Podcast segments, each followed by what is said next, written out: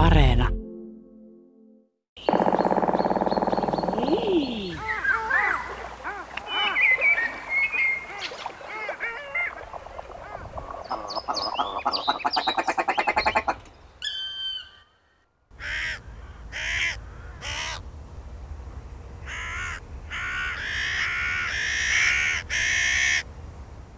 Variksella ei ole sellaista ihanaa lauluääntä kuin laululinnuilla, jolla se voisi ihastuttaa valittuaan.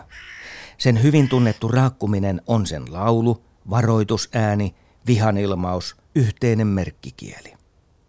Kaikkia tunteitaan se voi sen avulla ilmaista, sillä kraak säveltään se voi muunnella ja muodostella erilaiseksi.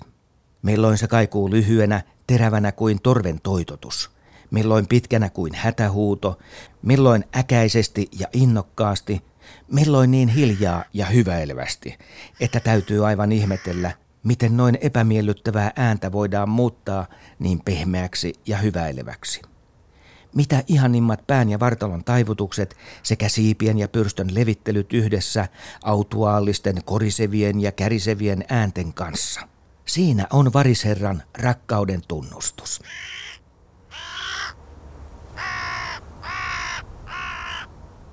Näin Torsten Reenval kirjoittaa kirjassaan piirteitä lintujen elämästä vuodelta 1916. Hän jatkaa kuvaille, miten vuosisatoja varis on asustanut täällä kanssamme, ollut kyntäjän seurana pelloilla. Varis ja maamies ovat kasvaneet samoissa oloissa, ymmärtäneet toisiaan. Ne ovat kuuluneet yhteen jopa niin tiiviisti, että kun maalattiin taulu, jossa vain näkyi maatalo, niin variksella oli siellä aina oma paikka kankaalla, pelto taustanaan. Näin hän kuvailee. Ja jatkaa siitä sitten, että tilanne on kuitenkin muuttunut, kuvailee niitä monia väärinkäsityksiä, joiden takia varista on sitten me ryhdytty vainoamaan julmasti. Ja teksti päättyy ajatukseen, että suomalaisella itsepäisyydellä varis kumminkin pysyttelee kotiseudullaan. Se ei jätä sitä metsää, jossa se on kerran nähnyt päivänvalon, niittyjä, missä se on nuoruutensa viettänyt ja että vaikka varisten määrä on vähentynyt, niin jäljelle jääneiden valppaus on kasvanut sitten suhteellisesti moninkertaiseksi, sillä eipä ole suinkaan käsitettävä leikiksi väitettä, että varis on maailman ehkä lahjakkain lintu. Niinpä niin, Torsten Reenval kävi vuosikymmenten ajan sitkeää, raivokasta ja tuloksetonta yksinäistä taistelua varisten puolesta, Timo Vuorisalo kertoo. Hän oli kaiken kaikkiaan todella kiihkeä lintujen suojelija ja opettaja, joka halusi saada oppilaansa oppimaan lintuja luonnossa. Ja niinpä hän retkeilytti heitä ahkerasti aikaisin aamulla, vapaa-päivinäkin. Vasta sitten, kun tulevaisuudessa keksitään laite, joka voi merkitä muistiin äänet ja taas niitä toistaa yhtä selvästi kuin kamerakuvia, voidaan luokkahuoneessa opettaa oppilaita käsittämään lintujen laulua ulkona luonnossa – Siihen mennessä ei meillä opettajilla ole muuta keinoa kuin joskus keväällä varhain kello kolme tai neljä aamulla viedä luokka ulos luontoon oppimaan käytännöllisesti ainakin eräitten lintujen ääniä ja laulua. Näin Reenval kirjoittaa vuonna 1923 Luonnonystävä aikakausilehdessä, kymmenen vuotta ennen kuin sellainen laite sitten kehitettiin. Muutamat oppilaat muistelivat häntä jälkikäteen kyllä lämmöllä, mutta kovin monet muut eivät – näin kertoo dosentti Timo Vuorisalo, kun tapaamme Turussa Kupittaan puistossa ja alamme jutella Torsten Reenvalin elämästä. Ja nyt alkaa tarina, joka on rosoinen, kiivas ja hyvin erikoinen. Ja siihen liittyvät myöskin Outo Suomen lippu, Petsamon taistelut ja Ilmameren musta lintu. Hänestä on säilynyt aika paljon valokuvia. Hän oli aika komea ja näyttävä mies ja hän selvästi poseeraa valokuvissa. Millä lailla hän mm. pukeutui? Hän pukeutui ainakin valokuvissa erittäin huolitellusti ja lisäksi hän, oli, hän, hän teki elämänuransa luonnonhistorian opettajana oppikouluissa, joten puku oli varmaan ihan normaali päivittäinen asu. Hänestä on myös valokuvia hänen myöhemmältä kesähuviloltaan Sääksmäeltä ja ainakin valokuvissa hän taitaa olla solmio kaulassa aamiaispöydässä, että hän oli kyllä tämmöinen hyvin huoliteltu herrasmies. Hänen ensimmäinen vaimonsa oli ruotsalainen vapaaherratar von Platten sukua. Entä sitten luonne? Minkälainen tyyppi tämä Renval oli? Edesmennestä pitäisi aina puhua hyvää, mutta hän, hän on ollut ilmeisesti ihan hirvittävän vaikea luonne. ja, ja, ja jos jotakuta voisi sanoa fanaatikoksi, niin hän on varmasti ollut fanaat, fanaatikko. Häntä, hänen ystävänsä Karlo Hildeen kuvaili häntä itse asiassa ainoa, ainoassa säilyneessä nekrologissa eli muistokirjoituksessa sillä tavalla, että hän helposti loukkasi ihmisiä, mutta että hän oli periaatteen mies, varmasti rehellinen, mutta tähän liittyy sitten myöskin se, että hän, ei, hän oli täysin kyvytön mihinkään kompromisseihin. On hyvin mielenkiintoista Renvalin luonteeseen liittyen. Hän oli erittäin innokas huvimetsästyksen vastustaja muun muassa. Ja tästä huolimatta hän onnistui suututtaa kaikki muut aikansa luonnonsuojelijat. Ja, ja, ja tota, metsästyksen vastustajat, jotka ei halunnut olla missään tekemissä hänen kanssaan. Ja kun tämä kaikkien suomalaisten biologien varmasti tuntema henkilö menehtyi 1927, hänestä ei ole kuin yksi muistokirjoitus, koska kaikki, muut on, ollut, kaikki on ollut hänen vihamiehiään. Eli näin voi ihmiselle käydä. Mitä tiedetään hänen lapsuudestaan? Miten tämä tarina alkaa? Tarinan alku on idyllinen. Hänen isänsä oli tuomio rovasti, myöhemmin Suomen arkkipiispa Tursten Ture Renval. Ja perheeseen kuului aika iso lapsikatras, muistaakseni 7-8 sisarusta. Ja Renvalit on vanha halikkolainen tällainen pappis, opettaja ja virkamiessuku, eli puhutaan säätyläisistä. Kaikki pojat ainakin saivat hyvän koulutuksen ja perhe oli myöskin varmasti avarakatseinen. Renvalin isä, tuleva arkkipiispa, oli tunnettu organisaattori. Häntä kiinnosti koulumaailman kehittäminen 1800-luvun loppupuolen Suomessa. Hän johti varmasti erilaisia komiteoita ja häntä pidettiin hyvin tämmöisenä sovittelevana järkimiehenä, jollaisena Tursen Renvalia ei oikein voi pitää. eli, mutta kotitausta on ollut turvallinen.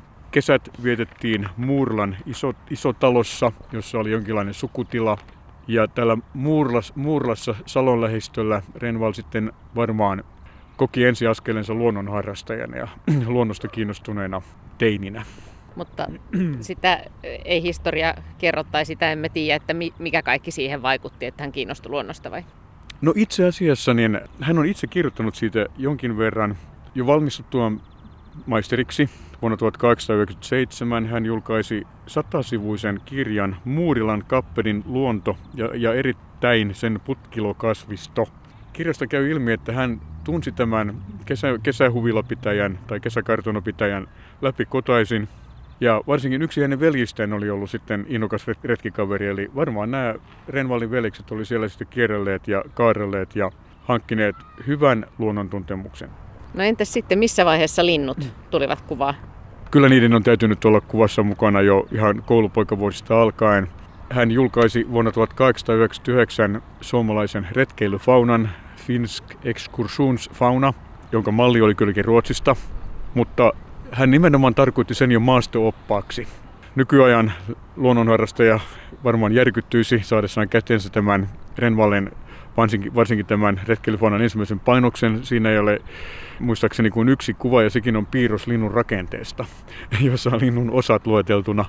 Eli tuota, kuvituksen puute oli, oli huomiota herättävä, mutta kun lukee niitä lajikuvauksia, niin selvästi huomaa, että kyllä Renval tunsi linnut. Hän osasi kuvata muun muassa metsäkirvisen laululennon. Ensiksi noustaan vino yläviistoon Kuusenlatvasta ja sitten loiva lasku toiseen suuntaan ja samaan aikaan sitten on tätä laulule, laululentoa. Ja Renvalon oppi, oppi varmaankin Muurlassa Salon lähellä todella hyväksi luonnontuntijaksi. Ja että kun hän, kun hän sitten toimi luonnonhistorian opettajana Turussa ja myöhemmin Helsingissä niin, ja, ja eräällä muillakin paikkakunnilla, niin hän retkeilytti paljon oppilaitaan luonnossa ja vaati heiltä paljon. Niin, että hänellä oli siis nimenomaan, hänen kirjoituksistaan näkee, että hänellä on tätä maastokokemusta ja maastohavaintokykyä ollut. Kyllä hänellä on ollut. Ja sitä taustaa vasten niin nämä retkeilyfaunat on aika arvoituksellisia, koska hän kehitti ihan oman omintakeisen lintujen tuntomerkkijärjestelmän. Hän jako, jako linnut niin kuin värityksen perusteella tämmöisiin muutamiin päätyyppeihin. Oli esimerkiksi valkomerkki linnut ja mustat linnut ja tämmöiset näin. Ja, ja, ja tota, esimerkiksi Tervo Pääskyn hän luokitteli ilmameren mustaksi linnuksi. Ja sitten tota, Talitienen oli puolestaan valkomer- yksi valkomerkki linnuista, koska silloin se valkoinen poskilaikku. Eli hänellä oli kieltämättä looginen, mutta suoraan hyvin hankalasti käytettävä tämmöinen lintujen värituntomerkkeihin perustuva järjestelmä. Tämä retkeilyfauna oli hyvin suosittu kirja ja siitä kolme painosta. Ja tiettävästi vielä 1940-luvun lopulla ja 50-luvun alussa Turun yliopistossa se oli tenttivaatimuksissa. Eli, eli, eli tuota, aika harvalla oppikirjalla on näin pitkä käyttöikä 50 vuotta. Mutta kyllä käyttäjät niin kuin piti sitä vaikeana oppia tätä hänen lintujen värimerkkeihin perustuvaa tunnistusjärjestelmää. Et mä epäilen, että siinä on käynyt niin, että kun kiikarit sitten kuitenkin on 1900-luvun alussa yleistyneet, niin ihmiset on katsoneet kirjan avulla, okei, okay, se on varmaan toi, ja unohtaneet nämä hänen merkkijärjestelmänsä ja sitten vaan oppineet omilla keinoillaan nämä linnut. Niin, mutta siis tämä oli, oli kuitenkin erittäin merkittävä teos. Kyllä se oli merkittävä teos. Ei voi sanoa, että etteikö muualla olisi tehty. Tosiaan Ruotsissa näitä excursionsfaunoja oli ollut jo hiukan aikaisemmin ja, ja siihen aikaan ei oltu niin tarkkoja tekijänoikeuksista. Et esimerkiksi tämän Renvallin ensi, kirjan ensimmäisen painoksen esipuhe on melkein kopio ruotsalaisesta mallista. Mutta varsinkin ne kaksi myöhempää painosta olivat jo ihan itsenäisiä teoksia ja todella hienoja saavutuksia. Niiden hienous tulee siitä, että ne halusivat opastaa luonnon tuntemukseen ja myöskin luonnon kunnioittamiseen. Eli Renval ei pitänyt ollenkaan hyvänä sitä, että koululaiset esimerkiksi ammuskelevat haulikolla lintuja tai vastaavaa. Hän halusi opettaa, opettaa koululaiset tunnistamaan linnut luonnossa. Tämä oli hänen tavoitteensa ja hän itse retkeilytti, hän, kun hän oli Turussa opettajana, muun muassa Ruissalossa oppilaitaan. Tästä on oppilaiden muistelmia myöhemmiltä vuosikymmeniltä saatu talteen. Ja, ja tota noin, niin Tämä varmaan oli se suurin ansio, eli hän halu, halusi, kun sitä ennen luonnon tuntemus oli ollut tämmöistä museotoimintaa, että oli viety nahat jonnekin ja levitetty ja katsottu, niin hän halusi, että ihmiset opis maastossa tuntee lintuja. Tähän liittyy monia ongelmia, kun puhutaan linnuista ja, ja yksi niistä on lintujen äänet. Sehän vaatii itse asiassa sitä, että retkeilee paljon ja näkee laulajan. Siitähän siinä on kyse. Ja tota, ennen kiikareiden yleistymistä se on ollut haastavaa ja silloin on ollut haulikkoakin käytetty. Mutta Suomessa kuitenkin sitten jo Renvalin aikana maasto oli jonkin verran. Ja Renvalin kollega Jussi Seppä julkaisi 1920-luvun alussa suomenkielisen kirjan Lintujen äänet, jossa oli nuotitettuina lintujen ääniä ja myöskin sanallisia kuvauksia. Ja Renval tietenkään ei voinut välttää kiusausta haukkumasta kirjaa lyttyyn, mikä oli hänen tapansa Eli hän kirjoitti erittäin myrkyllisen arvioin ja piti tätä Jussi Sepän hienoa yritystä lintujen äänten opettamiseksi nuottien ja sanakuvausten avulla, niin hän piti sitä tuhoon tuomittuna, mistä sitten teki Jussi Seppä kirjoitti myöhemmin vastinen. Hän ei tietenkään ollut samaa mieltä. Näistä saisi muuten näistä Renvalin kirja-arvosteluista niin ihan oman, oman tämmöisen, kun nykyään puhutaan vihapuheesta, niin, niin kyllä sitä on ennenkin osattu. Muun muassa yksi toinen opettaja, lintututkijakollega E.V. Suomalainen, joka vaikutti Porin suunnalla, niin käytti Renvalin kirja-arvostelusta, joka kohdistui hänen tekemänsä teoksen, niin adjektiivia säädytön. eli eli, eli tota, Renvalin kirja-arvostelut oli ihan oma lukunsa ja niitä on varmaan osattu seurata myöskin vähän, täm, vähän niin kuin tämmöisenä draamana omana aikanaan. Mutta Lintujen äänet oli siis se ongelma ja Renval oli sitä mieltä, että niitä ei voi oppia kirjoista. Ja hän itse pyrki retkeilyllä lapsia opettamaan koululaisia. Renval kuoli 1927 ja ei mennyt kuin reilu 10 vuotta, kun, kun sitten jo, jo oli linnuista äänitteitä olemassakin. Eli jos hän olisi 10 vuotta kauemmin elänyt, niin hän on ehtinyt nähdä sen, että lintujen ääniä voidaan taltioida ja niitä, niitä, näitä taltiointeja voidaan käyttää äänten opetuksessa. Suomen yleisradiohan jo 1940-luvun alussa järjesti, järjesti tota jo radiossa linnun ääni tietokilpailunkin, joka perustui nauhoitteisiin. Tähän mennessä on selvinnyt, että Renval oli suurten tunteiden mies ja, ja hänellä oli siis myös suuria tunteita lintuja kohtaan. Kyllä hän on ollut. Renvalin, Renvalin tästä luonnonsuojelija urasta voidaan sanoa, että siitä näkyy suuri huoli, ja kiinty, huoli, huoli luonnonvaraisten eläinten kohtelusta esimerkiksi metsästyksen yhteydessä ja myöskin se, että hänen mielestään monet lintulajit olivat väärin ymmärrettyjä. Hän julkaisi vuonna 1896 tämmöisen kirjaisen hyödylliset ja vahingolliset linnut Suomessa, joka oli, oli hyvin kattava katsaus. Hän siinä aika paljon kritisoi metsästyslainsäädäntöä ja varsinkin metsästäjien käsityksiä siitä, mitkä lait on hyödyllisiä ja mitkä haitallisia. Mutta Renvalilla oli sitten ihan, ihan omat agendansa näissä lintupuolen asioissa. Hän oli variksen suuri ystävä. Ja hän käytti valtavasti energiaa ja polemiikkia sanomalehtien palstoilla, metsästyslehdissä ja muissa julkaisuissaan, kun hän yritti puhdistaa variksen mainetta haittalintuna. Hän yritti korostaa variksen hyötyjä tuhohyönteisten ja pikkujyrsijöiden vähentäjinä viljelymailla. Ja hän äityi jopa kehumaan variksen ääntä miellyttäväksi, mikä oli jo aika, aika kova, kova väite. Hän, hän oli myös sitä mieltä, että kun variksia näkee, niin ne elävöittää maisemaa ja, ja, ja hänen oli hyvin vaikea myöntää esimerkiksi tätä variksen taipumusta syödä linnunmunia ja linnunpoikasia. Hän lopulta sitten pitkin hampain myönsi, että kyllä sitä varmaan saaristossa jonkun verran tapahtuu, mutta, mutta kyllähän niin kuin tässä asiassa niin oli yksinäinen. Hän ei saanut ketään puolelleen. ei yksikään Suomen sen ajan luonnonsuojelijoistakaan ei, ei tullut hänen rinnalleen variksen mainetta puolustamaan, vaikka hän urheasti loppuun asti puhui variksen puolesta ja halusi poistaa sen haittalintumainetta. Mutta oli muitakin. Hän oli tosiaan pitkään Turussa oppikoulun opettaja, opetti luonnonhistoriaa välillä, äh, myöskin sitten oikeaa historiaa. Hän oli itse asiassa lukenut historiaa myöskin sivuaineena. Ja, ja tu, tuota, niin, Turussa sitten oli kesykyyhkyjä, kuten varmaan kaikissa sen ajan Etelä-Suomen kaupungeissa oli. Ja vuonna 1911 Turussa kaupungin valtuustossa vapaaherra Karolus Vrede oli käyttänyt puheenvuoron ja oli ollut hyvin sydämistynyt siihen, että kesykyyhkyjä on Turussa joka paikassa ja ne likaa paikkoja ja kaupungin pitäisi hävittää ne. Ja kaupunki käynnisti tota, tosiaan samana vuonna sitten tämmöisen pulujen vaina- vainaamiskampanjan, jossa sitten lähinnä koulupojille maksettiin tapporahaa puluista. Ja tämähän suututti Tursten Renvallin kuinka ollakaan ja hän ilmeisesti yritti aluksi saada tuekseen Suomen vanhimman eläinsuojeluyhdistyksen, Turun eläinsuojeluyhdistyksen, joka oli perustettu 1871. Mutta tämä oli hyvin kunnianarvoisa ja porvarillinen eikä halunnut riidellä. Ja Renvall perusti oman uuden eläinsuojeluyhdistyksen, Turun eläinten ystävät, Djurvännerna Jobu, jonka ainoa tavoite oli lopettaa puluvaino.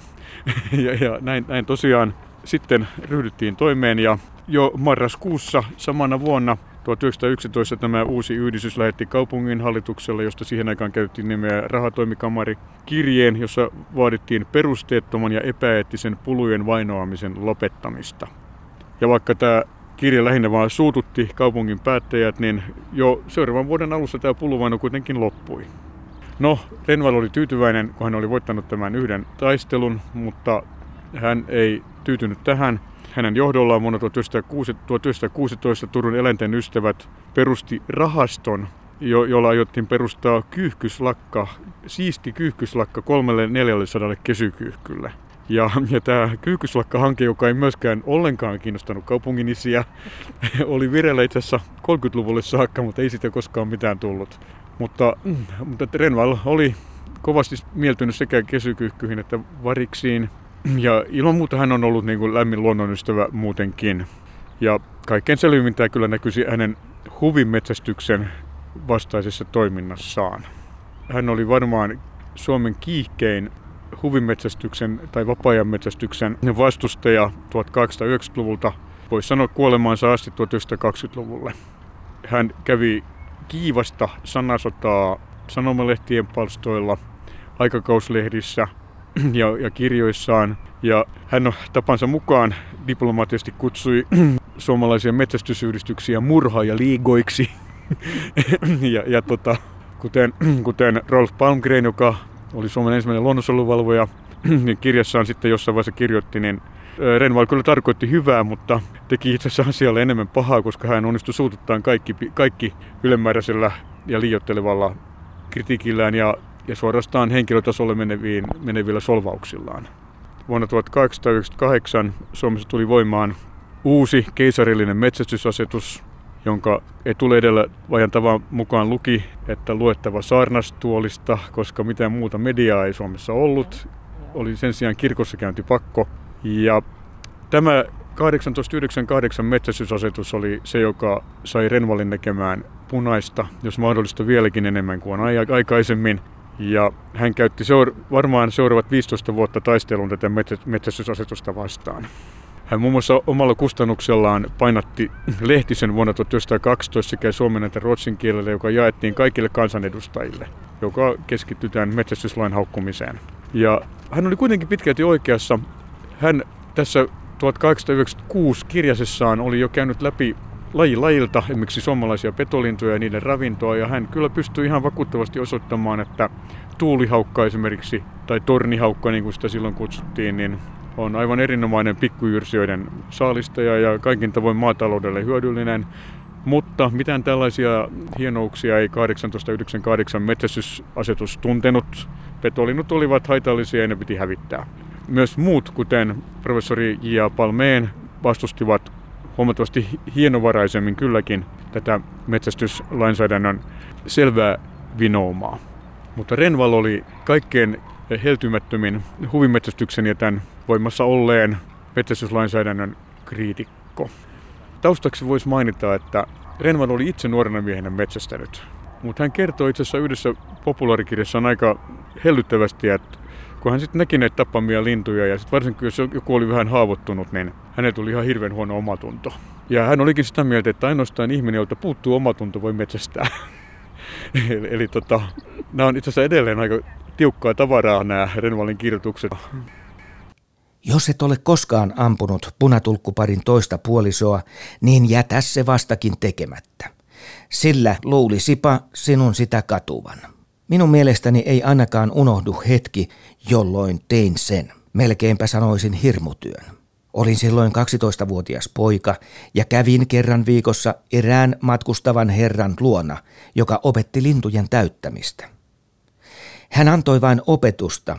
Me pojat saimme itse hankkia täytettävät linnut. Kerran olin unohtanut hankkia itselleni lainkaan lintua.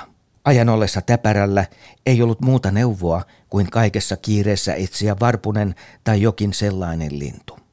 Pihakoivun latvassa näin silloin kaksi punatulkkua, koiraan ja naaraan.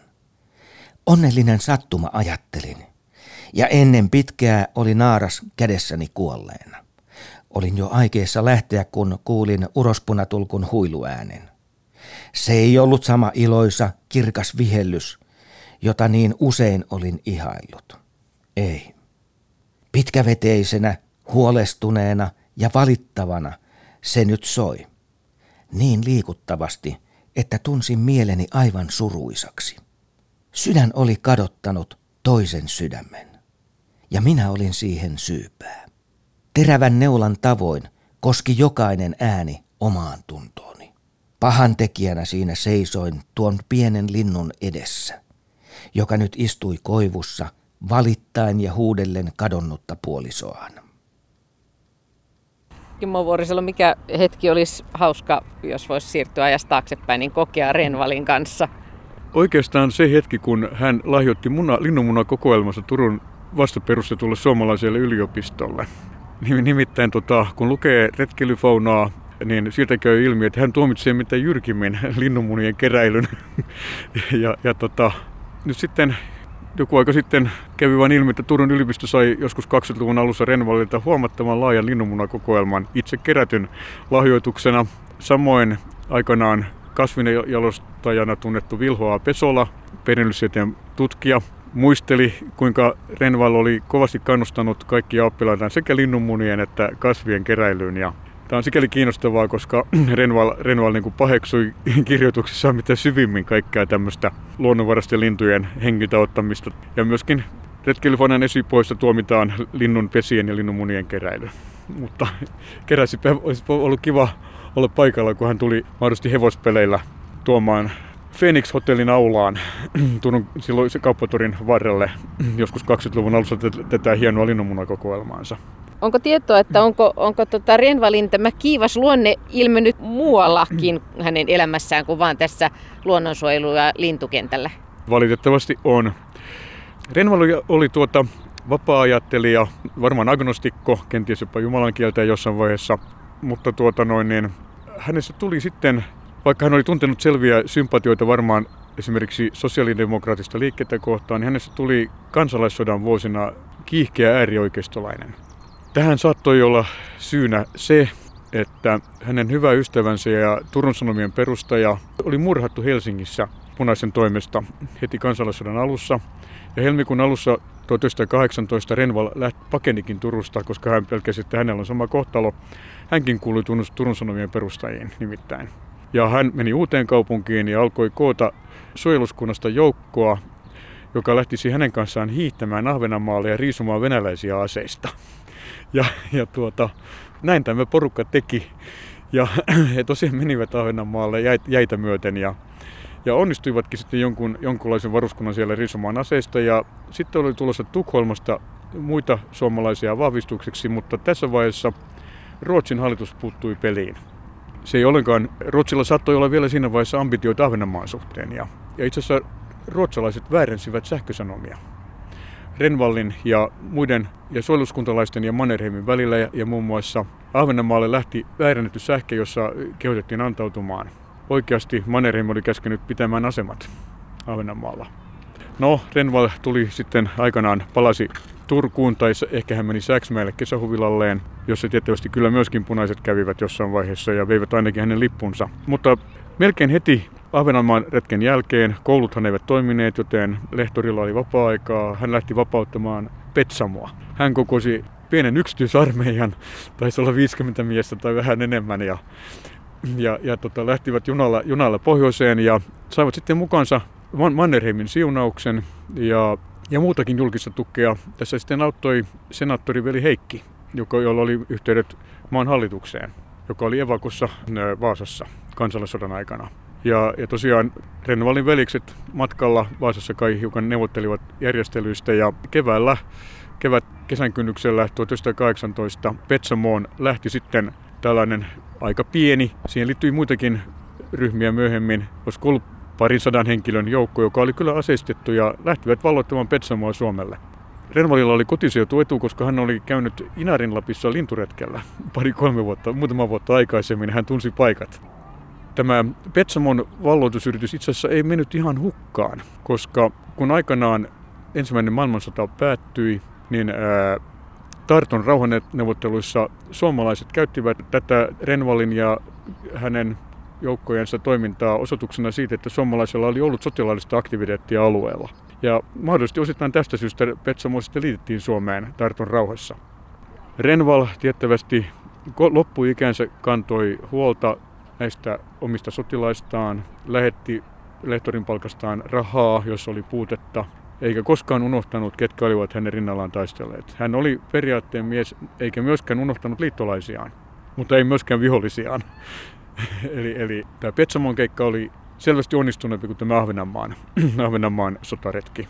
Mutta hän oli todella innokas patriotti, joka muuten ei hyväksynyt Suomen siniva- siniristilippua. Hänellä oli kilpaileva ehdotus, joka oli hänestä paljon parempi. Ja tietysti ainoa paikka, missä tämä kilpaileva Suomen lippu liehui Salossa, oli Sääksmäellä hänen tervapääskyhuvilansa.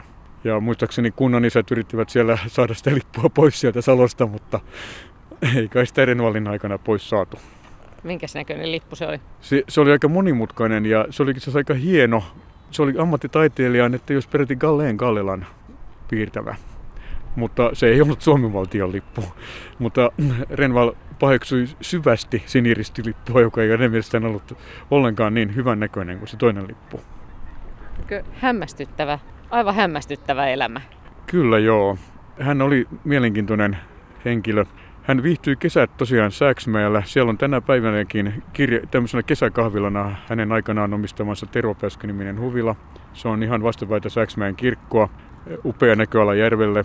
On ollut ainakin Renvalin aikana, kun puut ovat olleet pienempiä. Millä ajattelet, että hän olisi ollut iloisimmillaan tässä elämässään? Linturetkellä. Suomalaista luonnonsuojelua on aina siunattu loistavilla kirjoittajilla, mutta Tursten Renvallin kirjoitukset, muun muassa hänen kirjoituksensa retkeilyllä saaristossa luonnon ystävässä muistaakseni vuonna 1900. Siitä kyllä näkee, että, että mies on todella osannut nauttia luonnosta. Hän varmasti vilpittömästi rakasti luontoa. Renvalin arkistosta, joka sijaitsee Turun maakuntaarkistossa, löytyy vuodelta 1923 päivätty kirjoitus, joka on päivätty samana päivänä, kun Suomen luon, uusi luonnonsuojelulaki ja ensimmäinen luonnonsuojelulaki tuli voimaan. Ja siinä hän kirjoittaa, että hän ei ole elänyt turhaan, että vuosikymmenien ponnistelut ovat tuottaneet tulosta.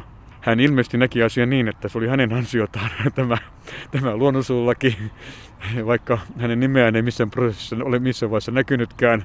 Mutta hän oli kuitenkin neljännes vuosisadan kirjoittanut luonnonvaraisten eläinten puolesta. Ja hänen käsikirjoituksestaan käy ilmi, että hän oli hyvin tyytyväinen ainakin siinä vaiheessa. Jotain edistystä oli tapahtunut.